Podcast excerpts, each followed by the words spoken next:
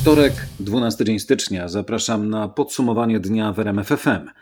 Najważniejszym tematem oczywiście koronawirus, bo on wyznacza granice dotyczących nas wszystkich obostrzeń. Te zależą od liczby zakażonych, liczba zakażonych, od tempa rozprzestrzeniania się wirusa i od przestrzegania wspomnianych przed chwilą obostrzeń. Kto ich przestrzega, kto ich przestrzegać już nie chce, kto traci, a kto chce protestować. O tym w podsumowaniu dnia w. Tomasz Staniszewski, zapraszam. Tradycyjnie zaczynamy od liczb 326 zgonów i 5569 nowych potwierdzonych zakażeń koronawirusem w Polsce. Takie dane we wtorek opublikowało Ministerstwo Zdrowia. O szczegółach teraz Patryk Michalski. Sytuacja najpoważniejsza jest na Mazowszu, gdzie odnotowano 695 pozytywnych wyników. 583 przypadki mamy w województwie pomorskim. Ponad pół tysiąca zakażeń stwierdzono również w województwach kujawsko-pomorskim i śląskim. Z powodu COVID-19 zmarły 93 osoby. 233 kolejne ofiary miały też inne choroby. Od wczoraj o 178 wzrosła liczba zajętych łóżek covidowych. Konieczne było użycie dodatkowych 32 respiratorów. W ciągu doby wykonano niewiele ponad 50 tysięcy testów, w tym prawie 16 tysięcy testów antygenowych. Rzeczywista liczba zakażeń koronawirusem jest dwa razy większa niż wskazują oficjalne statystyki. Tak przekonuje immunolog dr Paweł Grzesiowski. Ja niestety y, nie wierzę w te dane. Po prostu dane są zaniżone z powodu małej liczby testów. Te dane mogłyby sugerować, że nie widać efektu świąt, spotkań noworocznych. Czy jednak ten efekt jest? Niestety ten efekt moim zdaniem głównie jest widoczny w liczbie osób hospitalizowanych i utrzymującej się wysokiej liczbie zgonów. Realnie kiedy to może zacząć spadać? Jeszcze w styczniu jest szansa. Nie ma takiej szansy. Nie róbmy sobie nadziei. O spadkach możemy mówić wtedy, kiedy będzie jakiś powód. Jedynym powodem w tej chwili to są szczepienia. Z doktorem Pawłem Grzesiowskim o liczbach i szczepieniach rozmawiał nasz reporter Michał Dobrołowicz. W Polsce zaszczepionych mamy już ponad 300 tysięcy osób. To jest czwarty wynik w Unii Europejskiej. Taką informację na Twitterze przekazał wieczorem szef kancelarii premiera, rządowy pełnomocnik do spraw szczepień Michał Dworczyk. Te oficjalne dane rządowe weryfikuje od dawna Michał Rogalski. Szerzej nieznany dziewiętnastolatek, autor obywatelskiego arkusza z danymi dotyczącymi epidemii koronawirusa w Polsce. To ten chłopak, przypominam, porównując dane z sanepidów i urzędów wojewódzkich w listopadzie, zwrócił uwagę na znaczne rozbieżności między tymi liczbami a liczbami podawanymi przez rząd. 11 listopada zauważył, że w raportach sanepidowskich jest prawie 18 tysięcy więcej przypadków niż w informacjach resortu zdrowia. No i od tamtego czasu tych wojewódzkich danych już nie poznajemy. Teraz wspomniany Michał Rogalski prowadzi kolejną statystykę tempo szczepień przeciwko COVID-19 w Polsce. I tak przy obecnej średniej dziennej liczbie szczepień do uzyskania odporności stadnej w Polsce zostało nam, drodzy Państwo, 2407 dni. Jakieś 6,5 roku, tak twierdzi 19-latek. To jego liczby z 11 stycznia. W ciągu ostatniej doby, jak wyszczególnie opierając się na danych resortu zdrowia, zaszczepionych mieliśmy 3031 osób. Średnia tygodniowa 21 700. Dni do osiągnięcia odporności stadnej, czyli 70% zaszczepionych w Polsce 2407. W ubiegłym tygodniu ten 19-latek zauważył też, że dzienna liczba badanych próbek jest równa dziennej liczbie testowanych. Przez 10 dni badano zatem dokładnie tyle samo osób, co próbek. Dlatego, jak podkreślał Michał Rogalski, byłoby to możliwe jedynie, gdyby nie przeprowadzano ponownych testów i każdego badano tylko raz, a tak przecież nie jest. Nastolatek o ten błąd pytał ministra zdrowia Adama Niedzielskiego na Twitterze. Odpowiedzi do dziś nie dostał. A wspomniany minister zdrowia dziś skoncentrowany był na trzech literach. NOP, czyli niepożądany odczyn poszczepienny. Powstanie fundusz kompensacyjny, do którego będziemy mogli się zwracać o odszkodowanie w przypadku niepożądanego działania szczepionek przeciw COVID-19. Będą mogły ubiegać się o odszkodowanie osoby, które doznały wstrząsu anafilaktycznego lub też hospitalizowane przynajmniej przez dwa tygodnie. O szczegółach minister zdrowia Adam Niedzielski. Nopy to są zjawiska szalenie rzadkie. W tej chwili dzisiaj mamy ponad 250 tysięcy osób zaszczepionych na COVID. Z raportu e, głównego inspektora sanitarnego i w ogóle całej inspekcji sanitarnej wynika, że w Polsce mieliśmy do tej pory w przypadku szczepienia na COVID jedynie 37 niepożądanych odczynów e, poszczepiennych, z czego 32 miały charakter łagodny, 4 poważny i jeden ciężki, czyli w zasadzie możemy powiedzieć, że jeden taki poważny, ciężki NOP na 250 tysięcy, to nawet przy założeniu, że będziemy mieli do czynienia całej populacji dorosłych osób w Polsce, to tak naprawdę oznaczałoby, że tych NOP-ów, które będą się kwalifikowały właśnie do odszkodowania, będzie raptem 120 w skali całego kraju, po całej akcji szczepień dla osób e, dorosłych.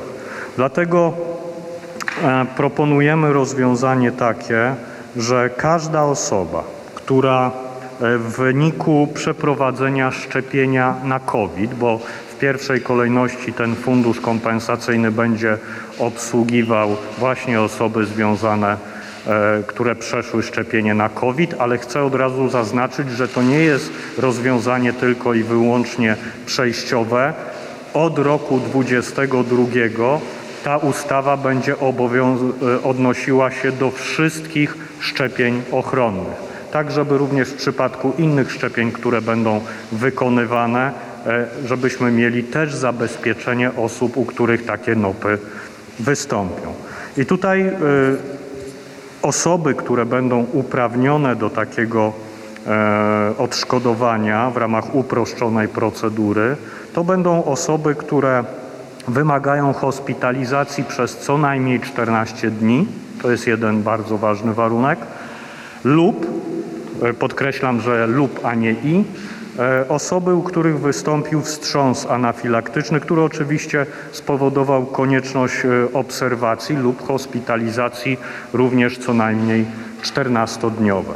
Te dwa warunki kwalifikacji, odnosząc to właśnie do bieżącej sytuacji, oznaczałyby, że w zasadzie jedna osoba w kraju po wykonaniu tych 250 tysięcy e, szczepień ma w ogóle potencjał, żeby być kwalifikowaną do takiego odszkodowania. Powtórzmy, z danych Ministerstwa Zdrowia wynika, że na ponad 257 tysięcy przeprowadzonych szczepień, o których dziś mówił minister zdrowia, Liczba niepożądanych odczynów to 37, z czego 32 miały charakter łagodny, 4 poważny i tylko jeden był ciężki.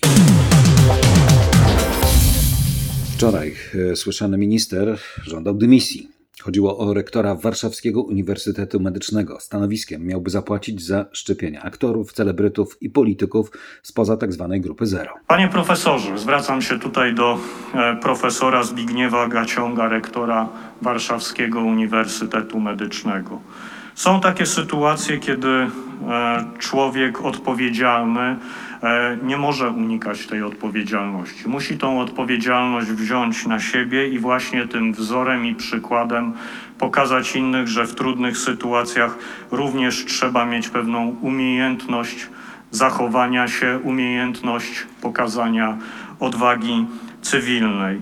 Napisał Pan w swoim oświadczeniu, że e, Działalność uniwersytetu jest oparta na uniwersalnych wartościach, a w szczególności na poszanowaniu praw człowieka, dążeniu do prawdy, szacunku dla wiedzy, umiejętności i rzetelności.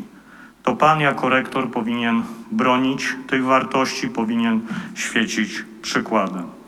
Dlatego kierując się i tym cytatem, ale też ogólnie pojętym oczekiwaniem chcę powiedzieć, że moje oczekiwanie w tej sytuacji jest jedno. Nie widzę możliwości współpracy z władzami uniwersytetu w takiej sytuacji. Nie można rozmiękczać tej sytuacji, jej racjonalizować. Dlatego moim oczekiwaniem jest dymisja rektora Warszawskiego Uniwersytetu Medycznego. Takie słowa padły wczoraj, a dziś odpowiedział rektor. Odmawiam spełnienia oczekiwań ministra zdrowia, który jako swój cel przyjął odsunięcie mnie ze stanowiska. Tak napisał w oświadczeniu profesor Zbigniew Gaciąg, rektor Warszawskiego Uniwersytetu Medycznego. Zaznacza, że robi to w poczuciu odpowiedzialności za reformę uczelni i dając świadectwo odwagi cywilnej. Wbrew słowom ministra Niedzielskiego, nigdy nie mijałem się z prawdą, podkreśla profesor Gaciąg. Panowie walczą na słowa, no a nam pozostaje niewyjaśniona wciąż tajemnica szczepionek nie 18, nie 20, nie 30. Na 450 dawek szczepionki przekazanych y, do szpitala Warszawskiego Uniwersytetu Medycznego zaszczepiło się blisko 200 osób, które nie były tam zatrudnione, zgłoszone jako personel niemedyczny szpitala uniwersyteckiego. NFZ prowadzi w sumie 12 kontroli dotyczących prawidłowości procesu szczepień na koronawirusa gdzie poza stołecznym WUM-em prowadzone są takie kontrole. O tym teraz w podsumowaniu dnia w RMFFM. Paweł Balinowski, Pawle, zatem po kolei. W szpitalach w Parczewie, Śremie, Opatowie, Sandomierzu, Nysie, Krapkowicach, Wałbrzychu, Ostrzeszowie, Opolu Lubelskim, Zgierzu i Zgorzelcu. W każdej z tych placówek pracują inspektorzy NFZ-u, którzy sprawdzają, czy dochodziło do niezgodnych z przepisami szczepień osób spoza grupy zero, bo i z każdego z tych szpitali płynęły takie często nieoficjalne doniesienia.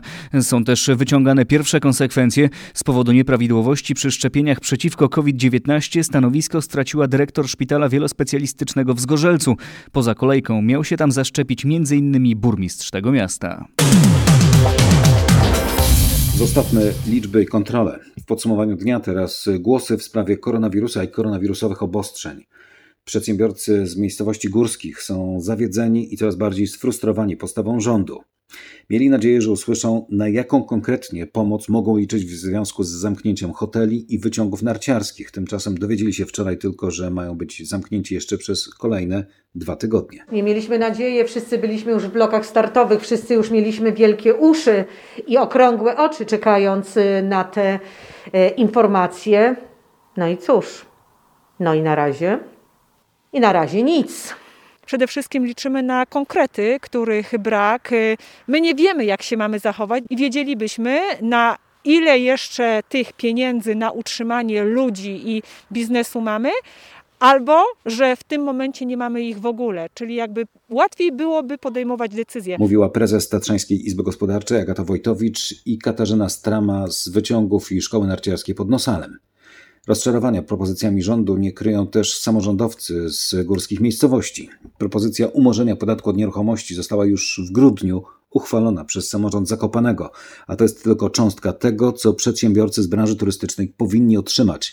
Tak mówi wójt gminy Kościelisko Roman Krupa. Wczoraj informacja o tym, że samorządy takie wsparcie otrzymają, ale brak jakiegokolwiek komunikatu o wsparciu dla przedsiębiorców i mieszkańców i stąd moje duże rozczarowanie. To ja oczekiwałem, że wczoraj minister przedstawiając propozycje dla samorządów gmin górskich jednocześnie powie coś więcej na temat wsparcia dla przedsiębiorców i mieszkańców. Przypomnę, lwia część tych działalności gospodarczych, które są prowadzone na e, terenie gminy Kościelisko od listopada czeka na jakąkolwiek pomoc. Przedstawiciele gmin górskich e, mają zebrać się w najbliższy czwartek. Od kilku tygodni proszą, by ktoś z rządu się z nimi spotkał i wysłuchał ich propozycji. Buntuje się Podhale, buntują się także siłownie. Jeżeli Mateusz Morawiecki nie zdejmie z nich zakazu działania, to one same za dwa, maksymalnie trzy tygodnie się otworzą, wbrew rozporządzeniom. Tak zapowiada Polska Federacja Fitness, zrzeszająca kilkaset klubów. I to jest reakcja branży na ogłoszone wczoraj przez rząd przedłużenie zamknięcia siłowni co najmniej do 31 stycznia.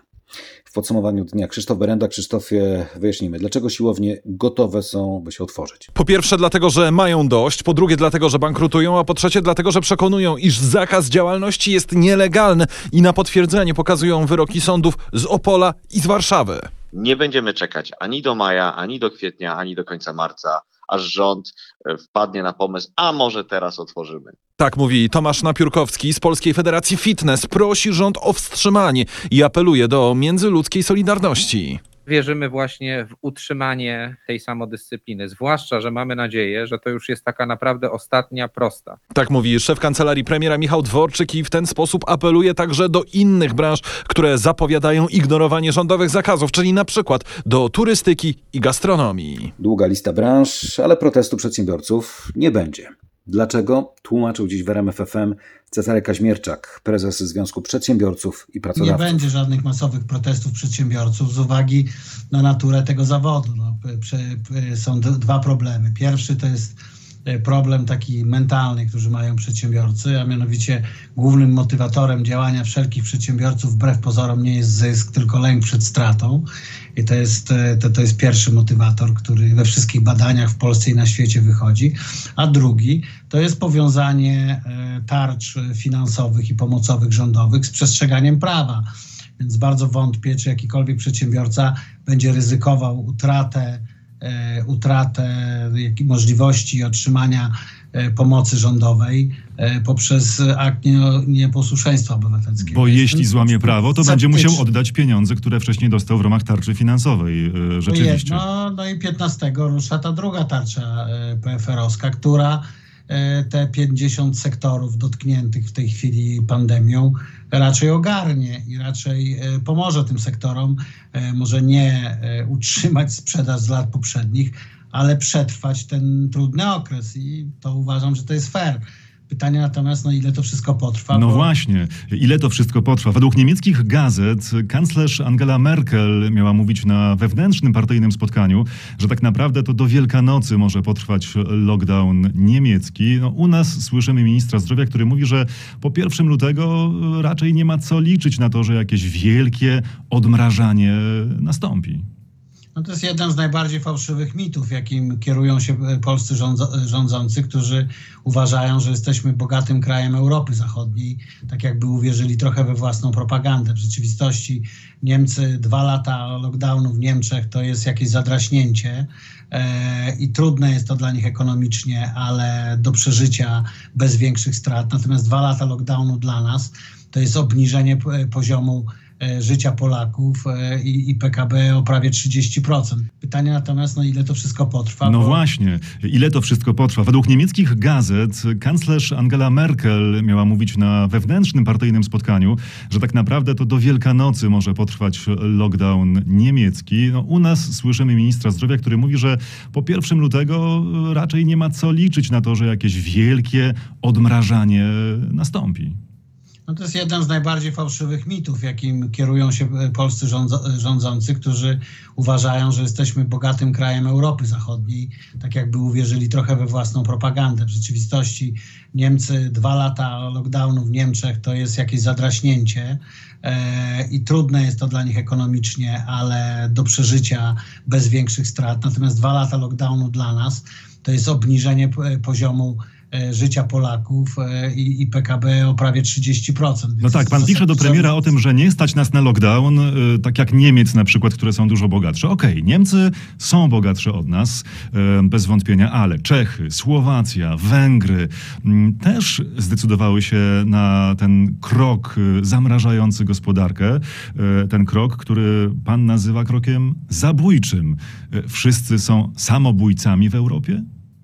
Nie wszyscy są samobójcami e, w Europie. Jeżeli ich na to e, stać, to niech tak postępują. My mieliśmy własną drogę. Rząd polski ogłosił bardzo dobry program 100 dni Solidarności e, w dobie pandemii pod koniec listopada.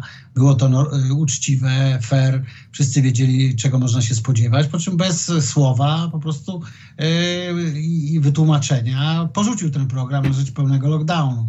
Tej chwili, gdyby tamten program przestrzegać, bylibyśmy, cała Polska była w żółtej strefie z wybranymi powiatami e, w strefie e, czerwonej. Tamten program wcale nie zakładał, że musimy tylko rozmrażać gospodarkę, ale możemy się również cofnąć, jeżeli ilość zakażeń wzrośnie.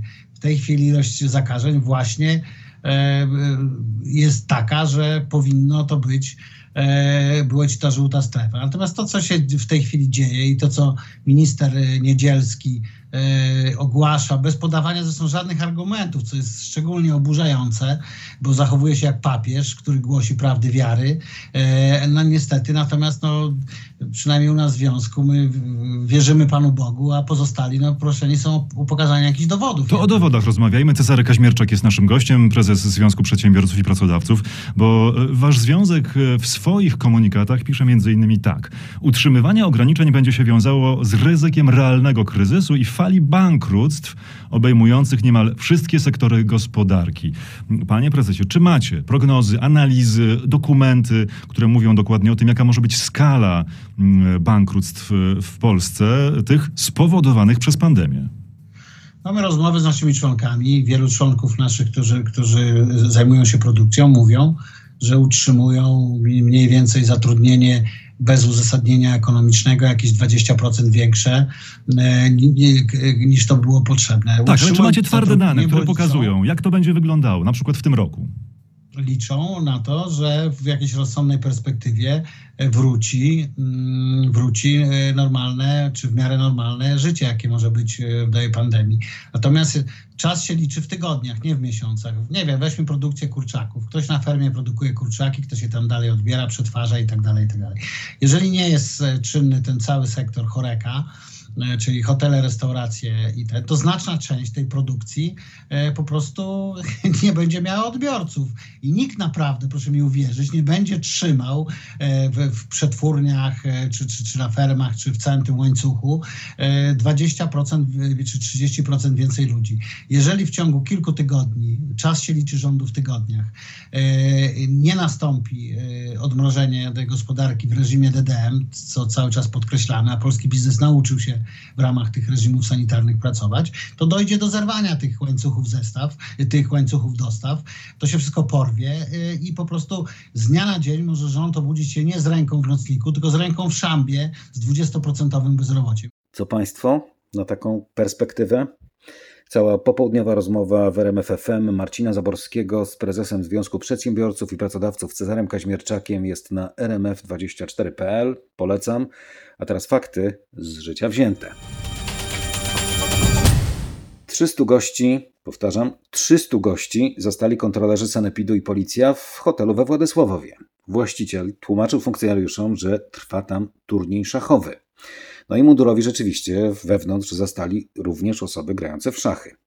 Interweniowali po zgłoszeniu w sprawie łamania obostrzeń związanych z pandemią koronawirusa. Zebrano dokumentację, w policji trwa postępowanie sprawdzające. Sanepid rozpoczął postępowanie administracyjne, a prokurator po zapoznaniu się z materiałami powiedział krótko: szachmat, nie widział powodów do wszczęcia śledztwa w tej sprawie. A propos pomorskiego i północnej Polski, uwaga, burza w środku zimy. Instytut Meteorologii i Gospodarki Wodnej ostrzega przed burzami śnieżnymi możliwymi w nocy i jutro nad Bałtykiem oraz w pasie wybrzeża. Zjawisko niezwykle rzadkie, niestety groźne. Tym bardziej, że sytuacja pogodowa pogorszy się w całej Polsce. Możemy spodziewać się siarczystych mrozów, bo lokalnie temperatura spadnie nawet do minus 18 stopni Celsjusza. Za taką zmianę aury odpowiedzialne jest chłodne powietrze napływające nad Polskę z nad północnej Rosji. Zimne i według meteorologów niestabilne, nadciągające nad stosunkowo ciepły zbiornik wodny, jakim jest Bałtyk. Do tego obecność ośrodka niżowego. No i mamy śnieżną burzę gotową. Przelotne opady śniegu lub śniegu z deszczem, porywisty wiatr i możliwe wyładowania atmosferyczne w styczniu. Pomorze przysypać może nawet 10 cm grubości pierzyna śniegu, ale na krótko. Podobna perspektywa, ale na znacznie dłuższy okres, także dla południa Polski. Zresztą posłuchajcie. Najwięcej śniegu spadnie tak naprawdę na południu. Tam rzędu do 10 cm w ciągu tej doby. Co ważne, na południu kraju y, będzie też dosyć mocno wiało. Ten wiatr będzie powodował, że stworzą się zawieje i zamiecie śnieżne. Ten opad w postaci częściowo deszczu ze śniegiem oraz samego śniegu, to będzie się topiło, następnie w nocy będzie zamarzało, więc jest zagrożenie właśnie oblodzeniem, szczególnie w centrum, zachód i północ kraju. Dopiero w niedzielę czeka nas ocieplenie w całym kraju, przewiduje Grzegorz Walijewski, dyżurny synoptyk Instytutu Meteorologii i Gospodarki Wodnej. Zatem uważajmy przede wszystkim na drogach. Tym bardziej, że od przyszłego tygodnia ma zacząć działać odcinkowy pomiar prędkości na budowanym odcinku autostrady A1 w Łódzkiem. Pomiar obejmie cztery odcinki. Od węzła Tuszyn do Piotrkowa Trybunalskiego i kolejny od Kamieńska do obwodnicy Częstochowy. Łącznie prawie 40 km. Bezprecedensowe rozwiązanie, bo do tej pory odcinkowego pomiaru prędkości nie prowadzono na odcinkach dopiero budowanych mówi Maciej Zalewski z Generalnej Dyrekcji Dróg Krajowych i Autostrad w Łodzi. Mianowicie od momentu, kiedy rozpoczęła się budowa autostrady A1, a jest ona prowadzona podruchem, czyli kierowcy korzystają z trasy, która jest przebudowywana, jeżdżą po placu budowy, Niestety od początku dochodziły do nas bardzo niepokojące sygnały o tym, że y, bardzo swobodnie interpretują ograniczenia, bardzo radykalnie przekraczają przede wszystkim prędkość, łamią przepisy. Sytuacja pogorszyła się w momencie, kiedy została wybudowana y, jedna nowa jezdnia i ruch został przeniesiony na tę nową, wygodniejszą, szerszą jezdnię. Wtedy zaczęły się dziać rzeczy y, trudne do wyobrażenia. Rekordziści, których nie było wcale mało, przekraczali i to dosyć grubo prędkość 200 km na godzinę wobec dozwolonej tam prędkości 70 km na godzinę. E, według obserwacji około 99% kierowców przekraczało e, prędkość, przy czym ponad połowa jeździła z szybkościami powyżej 100 km na godzinę. No to teraz, drodzy słuchacze, pytanie retoryczne. Ilu z Was jechało tym odcinkiem 70? No to może odpocznijmy przy muzyce.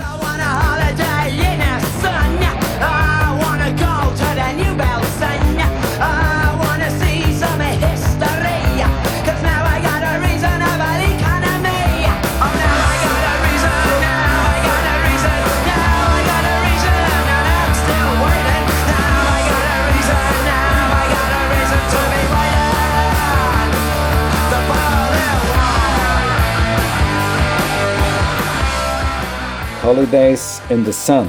Od tego utworu zaczyna się jedyny studyjny album brytyjskiej punk rockowej grupy Sex Pistols Never Mind the Bollocks, Here is the Sex Pistols. Wydane 27 października 1977 roku przez wytwórnię Richarda Bransona Virgin Records.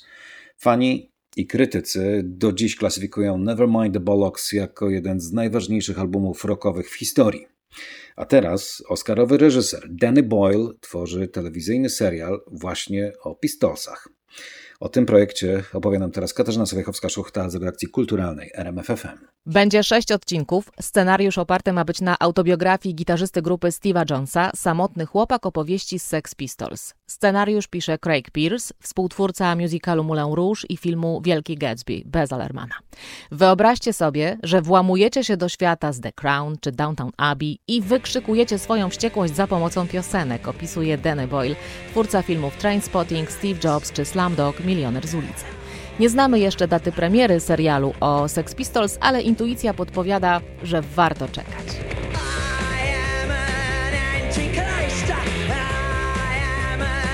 Anarchia w Zjednoczonym Królestwie? Proszę bardzo. Fakty prosto z Wielkiej Brytanii. Boris Johnson nie złamał prawa ani rządowych wytycznych, jeżdżąc na rowerze 7 mil od domu. Tak zapewniło dziś biuro brytyjskiego premiera. To reakcja na informację dziennika Evening Standard, który ujawnił, że Johnson w niedzielę po południu był widziany na rowerze w Parku Olimpijskim w Stratford we wschodniej części Londynu, który znajduje się nieco ponad 7 mil, czy jakieś 11 km od rezydencji premiera na Downing Street. W związku z tym pojawiły się wątpliwości, czy Johnson sam nie złamał rządowych wytycznych w związku z lockdownem, które mówią, że dopuszczalne jest wyjście z domu raz dziennie w celu ćwiczeń fizycznych, ale nie należy wyjeżdżać poza swoją okolicę. Przy czym, jak wyjaśniono, pozostawanie w okolicy oznacza pozostawanie w wiosce, miejscowości lub części miasta, w której się mieszka. Opozycyjna Partia Pracy już zarzuciła Johnsonowi, że stosuje podwójne standardy, nie przestrzegając zaleceń, które sam wydaje. Rzecznik premiera odpowiada, jakiekolwiek sugestie, że Bojo złamał wytyczne są nieprawdziwe, ale nie odpowiedział na pytanie, czy premier samodzielnie przejechał z Downing Street do Parku Olimpijskiego, czy też został tam może podwieziony. Rowerowej przejażdżki premiera broni komisarz londyńskiej Policji Metropolitalnej Cressida Dick, która powiedziała BBC, że na pewno nie było to wbrew prawu, a ćwiczenia, na które nie trzeba dojeżdżać, spełniają jej zdaniem definicję lokalności. But if you can, you know, go for your exercise from your front door and come back to your front door. Um, that's my, my view of, of local. Jeżeli możesz wyjść z domu poćwiczyć i wrócić do miejsca, z którego wyszedłeś, to to jest okolica. Komisarz dodała jednak, że większa precyzja w rządowych wytycznych byłaby rzeczą wskazaną. No i tej precyzji życzymy naszym rządzącym. To było podsumowanie wtorku w RMFFM. Tomasz Stańszewski, dziękuję za uwagę. Tradycyjnie zdrowia, daleko od koronawirusa się trzymajmy. No i do usłyszenia.